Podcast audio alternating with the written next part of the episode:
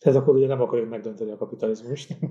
nem, nem akarjuk megdönteni a kapitalizmust. Sokan elő szokták ezt venni, ezt, hogy alapvetően kapitalizmus kritikára van szüksége egy baloldali pártnak. Mi pedig azon az állásponton vagyunk, hogy alapvetően az a fajta kapitalizmus kritika, ami, ami, ami azt feltételező, hogy a kapitalizmust egy forradalom segítségével meg lehet dönteni, az, az téves.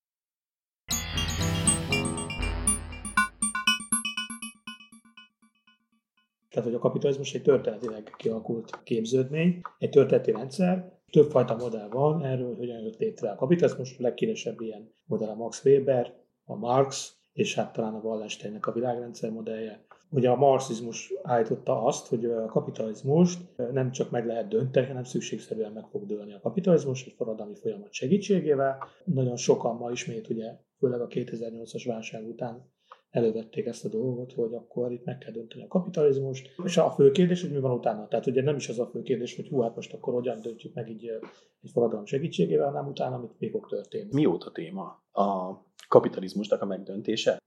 Hát 19. század óta téma. Ugye a kapitalizmus megnevezés az, hát az én tudomásom szerint 19. századi, például Hegel polgári társadalomnak nevezi azt a társadalmat, amiben élünk, és nem kapitalizmusnak alapvetően. Ugye a kapitalizmus az a társadalmi rendszer, amiben a gazdaságnak az egész termelésnek az alapja a tőke felhalmozása. Hmm. És ez, ez egy klasszikus definíció. Igen, és hát ez az újkortól kezdve jön létre. Régen a 16. századtól kezdték el itt datálni, azt gondolták, hogy 16. században akik ugye voltak ilyen közösségi földek, amiket kisátítottak a, a nemesek az előkelők Angliába, és aztán ugye ezeken ugye jókat legeltettek. Gyakorlatilag elűzték a, az embereket a földekről, és azok ugye bérmunkásként bekerültek a városokba, feldolgozták a adott esetben a gyapjút, aztán jöttek a különfajta más ilyen manufaktúrák és gyárak, és gyakorlatilag ugye létrejött egy ilyen bérmunkás, tehát a, a proletariátus mind olyan létrejött. Hmm. Ugye a proletár kifejezés az Rómából származik, azt jelenti, hogy azok, akiknek már gyereke van. A, a, gyakorlatilag ennyit jelent, tehát ugye, és azt is jelenti, hogy valószínűleg más nincs nekik, csak gyerekük. Olyan emberek, akik dolgoznak, mert csak a saját bérmunkájukat adhatják el, nincs más tulajdonuk. Ugye a klasszikus társadalomban az embereknek van tulajdonuk, és akkor azt, azt használják a termeléshez. Tehát a parasztemberek földje van, a juhásznak vannak juhai, ha viszont nincsen semmit, akkor bérmunkás vagy, akkor kiszolgáltatott vagy, attól a függesz a piactól, tehát, és, és ugye, hát ugye például a zsellérek, ugye tudjuk, hogy a, a, a magyar novellákban is ugye előfordul az magyar irodalomban a zselléreknek a sanyarú sorsa. Tehát ugye a, kapitalizmus az valójában inkább a 18. század körül kezdett így kibontakozni, amikor, amikor valójában már voltak mindenféle társaságok, ilyen tőkés társaságok. Maga a tőkés termelés, az Max Weber szerint az nem modern dolog, hanem az ókorban létezett. Tehát ez a fajta a tőke és termelés, és ő például a, a protestantizmushoz köti a tőkés fejlődést. Tehát úgy gondolja, hogy a protestantizmus hozta létre azt a szellem, szellemiséget, ami így gyakorlatilag a pénzkeresést azt egy önálló öncélá változtatja. Eredetileg ugye azért volt öncél, a kávinisták, itt, itt igazából a kávinistákra gondol a protestantizmusban, azok úgy gondolták, hogy a földi siker a bizonyítéka az, üdv, az üdvözöltségnek. Ugye a, a Calvin szerint előre elrendelte, Isten előre elrendelte, hogy hány ember fog üdvözölni egészen pontosan, és ezt csak ő tudja, belőle látja a tetteinket, és a Földön a bizonyíték arra, a gazdasági siker a bizonyíték arra, hogy mi már üdvözöltünk. Ha viszont sikertelenek vagyunk, akkor az arra bizonyíték, hogy Isten ö, már elhatározta, hogy el fogunk kározni. Ha nem dolgozunk elég keményen, akkor valószínűleg kározott lesz a vége. És, és aztán azt mondja a Weber, hogy a, a végén, a 12. század körül ez egy olyan célú dolog lehet. Tehát, hogy létrejött ez a fajta kapitalista, ismerünk az ilyen nagy amerikai eposzokból, meg a, mit tudom, akár a, a volt egyszer egy vadnyugatból, ugye ezt a, ezt a vasúttársaság vezetőjét, aki, aki a pénzért magáért dolgozik, de igazából nem azért, hogy ezt elköltse, vagy hogy élvezze, hanem csak, hogy dolgozzon. Tehát, hogy leírt például egy olyan kapitalistát a Max Weber, aki hétvégén már, már tűkönült, hogy mehessen dolgozni hétfőn. Mert hogy egyszerűen nem bírt ott lenni, ez volt az életed célja, az a minden, hogy dolgozzon, és termelje a profitot. De az a profit ez csak így önmagáért van. Ez kicsit persze szélsőséges. De most a, marxizmus az kicsit más, másképpen látta, ő a marxizmus nem a vallási alapokból vezette ezt le. A Weber is ez az bonyolult, hogy, hogy miért származik a vallásból, most így elmondtam egy részét, de itt van más is, például a középkori szerzetesek időbeosztása. Tehát, hogy a kapitalizmusban fontos, hogy máshogy dolgozol és máshogy élsz, szigorú időbeosztás alapján dolgozol, ugye van egy munkamegosztás, ugye a fejlett kapitalizmusban nagyon szigorú munkamegosztás van, te csak egy dolgot csinálsz, egy részlet dolgot, Ugye ennek a legvégén ott áll ugye a futószallag, ahol már tényleg megy a szallag, és akkor egy dolgot csinálsz, és nagyon gyorsan csinálod. Teljesen gépiesedik a munkád is. Ugye a középkori cégekben ugye el tudták készíteni az egész dolgot. A középkori kézműves az el tudtak készíteni az egész dolgot, általában a nyerget, a nem tudom mit, kupát, és itt a modern munkás egy részt tud elkészíteni. És ugye a marxizmusnál ez az egyik problémája a kapitalizmusnak, hogy olyan embereket hoz létre, akik nem képesek önállóan kifejlődni, akik csak egy részlet dolgot tudnak csinálni, akik oda vannak kötve a gyárhoz, ha kirúgják őket a gyárba, akkor csak egy másik hasonló gyárba mehetnek, nem is tudnak elkészíteni a terméket, modern termelésben nem is lehet már, mert ugye senki nem rakja össze otthon mondjuk a... De akkor ez problémaként van megfogalmazva, hogy ők a környezetük termékei, és vagy felrója nekik, hogy ők nem tudnak ezen túl lépni? Vagy ők nem, áldozatok? Nem, nem áld, hát áldozatok, áldozatok, mert, mert a modern munka megosztás következtében az ember nem tud kifejlődni sok, sok oldalúan. Ugye a klasszikus német idealista filozófiában volt egy elképzelés, az embernek az a célja, hogy az legyen, az kell, hogy legyen a célja, hogy sok oldalon kifejezze a képességeit. Mint Goethe mondjuk, aki ugye természettudományon foglalkozott, festett, utazott, vers, költő volt, politikus volt, maga szerény mondja, mert ott nem volt egy olyan nagy politikai karrierje, vagy valami, de hogy, hogy az ember alapvetően egy ilyen homo universál, mint a reneszánszban. Tehát, hogy, hogy az, az embernek a munkája, azt mondja azt, az egy életnyilvánítás, az önmagadnak a kifejezése. Tehát mindenkinek dolgoznia kell. A munka az, amiben kifejezzük magunkat, amit mi vagyunk. De hogyha az. Tehát van a munkának egy etosza, igen, de igen, van igen. egy folyamat, rengeteg dimenzióban, csak hogy leegyszerűsítsük, mert igen, rengeteg igen. szál volt igen, itt igen, történelmileg. Igen, tehát hogy oké, okay, van a protestantizmus, amely felmagasztalja a munkát, és azt mondja, igen. hogy a földi javaknak a felhalmozása az a te Isten szemében vélt minőséged. Jé, jó, jó Körülbelül, Közben ezzel párhuzamosan, bár korábban is volt egy rendi társadalom, ahol a kapitalizmusnak megtalálhatóak voltak a különböző struktúrái, de még nem neveztük annak, és később aztán elkezdtük annak nevezni, és ha jól értem, akkor már az industriálból átmentük a posztindustriálisba, amiben leegyszerűsödik az egyénnek a funkciója talán Igen. ebben az egész értékteremtő Igen. láncban. Körülbelül ekkor el is kezdjük ezt kapitalizmusnak hívni, és akkor Marx azt mondja, hogy ennek társadalmi következményei vannak, ha jól értem, amik ellen tennünk kell, Igen. És akkor ma azt mondják sokan a bal oldalon, Igen. hogy akkor ez az egész rendszer úgy, ahogy van, ez ilyen embereket termel De most, ki, akik csak fogaskerekek egy nagy rendszerben, Igen. és az egész rendszert szét kell szednünk, szét kell szerelnünk, Igen. újra össze kell raknunk. De, de ugye ez azért bonyolult, mert Marx, tehát hogy ez mikor azt mondják, hogy jaj, a kapitalizmus az rossz, és akkor előtte volt a, a jobb, Szóval ezt szerintem nem mondják, mint a sugalnák, de nem mondják ki, mert ezt nem mondhatják ki marxista alapon se. Igen, mert ez nem volt jó. Ki, igen, ugyanez. Mert, ez lett volna a kérdés. Igen, a történelem. Marx nem ezt mondja. Tehát Marx azt mondja, hogy a, a legmagasabb, a legmagas, legfejlettebb termelőt a, a, a polgárság hozta létre a kapitalizmus segítségével. Ez minden, mindeni mondja, hogy akkor ez egy achievement, akkor ez egy eredmény. Tehát, hát ha azt olvasod a kommunista kiáltványt, ott egy ilyen, egy, arról szól, hogy gyakorlatilag a polgárság megnyerte a történelmet. Csak a polgárság a fejlődés nem áll meg. Kell egy még forradalmi osztály, uh-huh. és ez pedig a, eddig a polgárság volt a forradalmi osztály. Jó. És most a forradalmi osztály az a munká, proletárok lesznek. De most ennek, ennek megint okai De ennek vannak. volt egy elkerülhetetlensége? Tehát a Marxnál, igen, a Marx élményeten uh-huh. elkerülhetetlen ez a fajta dialektika, ezt ugye, Amúgy ez honnan vette, hogy elkerülhetetlen? Hát ez a dialektikus történet felfogásából, történet filozófiából vette. Na most ezt Hegeltől másolta, csak Hegelnél nem így néz ki az egész, és nem, inkább nem fejteném ki, hogy hmm. Hegelnél sokkal okay. másképp néz ki az egész.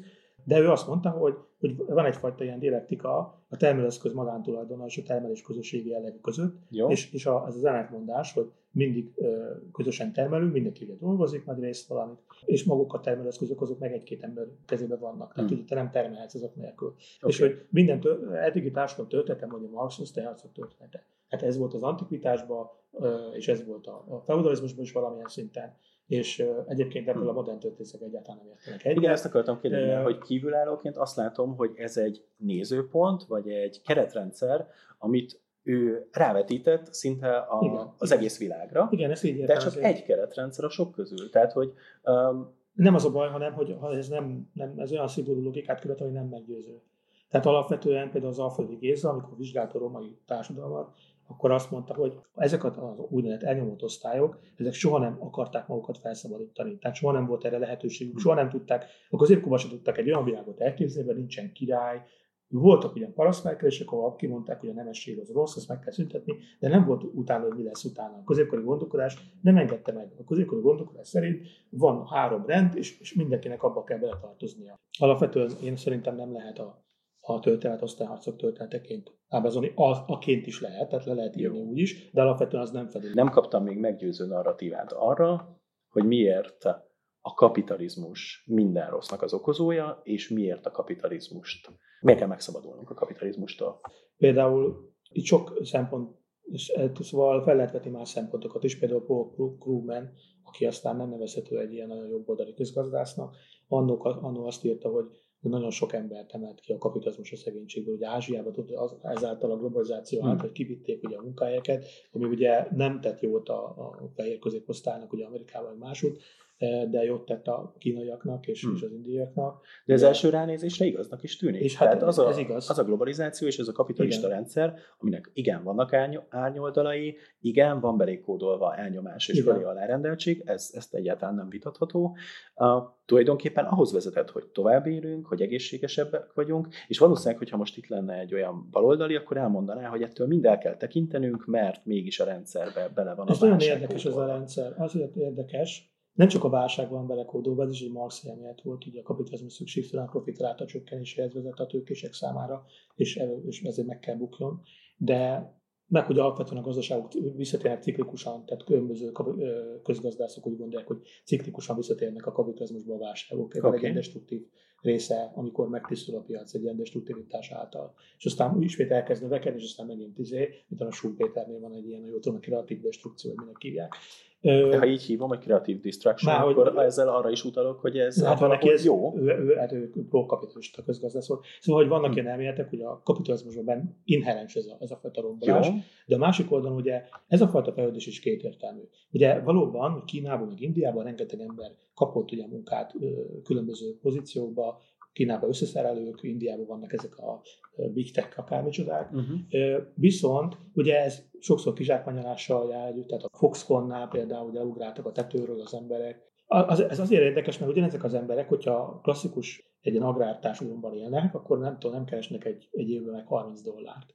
És most meg ugye ennél sokkal többet keresnek, ami nekik nagy pénz, ezért dolgoznak. Uh-huh. Ezért vállalják a kizsákmányolást. De ugye ezekben a kultúrákban már, lett, már olyan tradicionális gátokat leépítettek, aminek következtében lehet kizsákmányolás. Ugye mert egyébként... De akkor ez egy komplex kérdés, tehát nem mondhatjuk azt, hogy maga a kapitalizmus, ami odavitte a gyárat, és uh, odállította az embereket a gyártó Igen. sor mellé, okozza önmagában nem, ezt, hogy öngyilkosok lesznek, Igen. hanem ennek van egy kulturális dimenziója. Hát ugye, hogy nincsenek egy... munkajogok, de hogy persze megdrágulna a termelés, tehát akkor uh-huh. nem biztos, hogy kivinnék. Hát rengeteg kérdés fölmerül ennek a kapcsán, tehát hogy tényleg fölmerült a kérdés, hogy most akkor megéri-e, most milyen a mérleg ennek a globalizációnak. Okay. Mert tudjuk, hogy nyugaton itt azért inkább kérdések merülnek fel, de keleten mi a mérlege ennek, hogy, hogy most tényleg az, hogy kiemelt ezt a rengeteg embert a szegénységből, és ugye Kína, ami 1970-ben még nem volt egy izé, ezeket évek elején hát körülbelül elég lent voltak, és most viszont ugye Kína egy, egy világhatalom, meg szuperhatalom, meg minden, hogy mi itt a, ennek a végső mérlege, hogy mennyi, mennyi ö, nehézséget, mennyi szenvedést lehet elfogadni, és mi az, amikor azt mondjuk, hogy ez már inkább negatív, hmm. és mit lehet tenni, és hogyha a teszünk-e, vagy a tesznek-e valamit, hogy ne legyen kizsákmányolás, akkor meg lehet, hogy akkor visszafordul el ez a folyamat. Sőt, ugye aztán ugye a környezetvédelemnek a kérdés is ugye itt van, mert ugye ez a rengeteg termelés ugye hát könnyedpusztítással jár. Jó. De akkor el is jutottunk a jelenhez, tehát hogy akkor mondjuk a környezet kérdése, akkor a, a szociális háló, vagy a szociális igen, rendszer igen. kérdése, és már is egy sokkal összetettebb a kép. Ugye 19. században is úgy gondolták, már, meg előtte is voltak ilyenek, hogy az államnak kell megoldani a problémákat. Tehát, hogy az államnak kell, például ugye 1900-ban volt ugye gyermekmunka, ugye dolgoztak, nem tudom, 12 órát az emberek egy nap, és itt tovább, és itt tovább, és akkor a szociálisták azt gondolták, hogy majd az államot, akkor elég sokan vagyunk, például kapnak szavazati jogot a proletárok, akkor ugye ránk szavaznak, és akkor utána megváltoztatjuk a törvényeket, és szavaz. És akkor, és hát gyakorlatilag ez meg is történt, tehát hogy ezt látjuk a 20. században, hogy ez történt. Ugye Marx ezt elvetette, tehát ez az az érdekesség, hogy Marx szerint ez lehetetlen, mert a tőkés osztály nem hagyja, hogy megfosszák a, a, az ő profitjától, és hogy ez, ez a gyerekmunkát, ezen is nevetett, hogy a gyerekmunkát meg lehet szüntetni, megszüntették. Hát persze nem szüntették meg teljesen, ugye tudjuk, hogy az, hogy Ázsiában minden előfordul, meg a rabszolgaság is, bár hozzáteszem, hogy ha az állam gyenge, akkor ugye, tehát hogy itt az állam a kulcs kérdés, tehát hogy igazából ez működőképesnek bizonyult, hogy az állam közbelép, létrehozza a munkavédelmi szabályokat, törvényeket, segít különböző dolgokkal segít a, a, a a munkásoknak, ugye például, például Bismarck is bevezetett egy ilyen, egy ilyen rendszert, ugye ez egyfajta minimál szociális hálót, hogy a szocialistákat leszerelje. Hát, hogy az államok elkezdtek akkor tevéken. 12 század végén már egyértelmű volt, közbe kell lépni az államnak, trösztöket ugye szét kell verni, az ilyen monopóliumokat, mert azok magát a szabad piacot is veszélyeztetik, hogy valakinek monopóliuma van, és egyébként is ugye egyszerűen rá kell lépni akár ezeknek a vállalatoknak, hogyha egy bizonyos szemtelenségi szintet elérnek, vagy hatalmi szintet elérnek, akkor azért, hogy a közösség az állam fennmaradjon, bizony kemény döntéseket. Ugye az Amerikában lett igazi vita például ugye Theodore Roosevelt meg a, a, a Woodrow Wilson között, hogy hogyan, mit fognak csinálni ezekkel a nagy trösztökkel. És akkor tényleg is kezdték őket szétoszt, szétverni, meg nem tudom, tehát hogy kevés törvényeket hoztak, de ez ott, ezt nevezték progresszivizmusnak régen. Ugye ma most egy egészen más dolgot jelent, egy egészen negatív dolgot jelent szerintem, de eredetileg ezt jelentette gazdasági privilégiumok bíráltát. Tehát a 12 század végén már azt mondták, hogy jó, itt problémák vannak, ha így megy tovább, a kapitalizmus szétpontja az egész társadalmat, és semmi baj van, az állam segítségével megoldjuk a kérdéseket. És itt viszont bejött a konzervatív kritika, hogy az állam akkor, akkor az állam lesz túlságosan erős, és akkor majd elnyom bennünket, és akkor majd mindent az állam fog eldönteni. De én azt gondolom, hogy, hogy itt az eddigi kérdésünkre az a válasz, hogy az állam, hogy, hogy alapvetően a kapitalizmus megszedíteni csak állami keretek között lehet, tehát csak törvényhozással, és szociális intézkedésekkel lehet, és ez működik. Tehát ez mindenképpen működik. A forradalom az nem működik.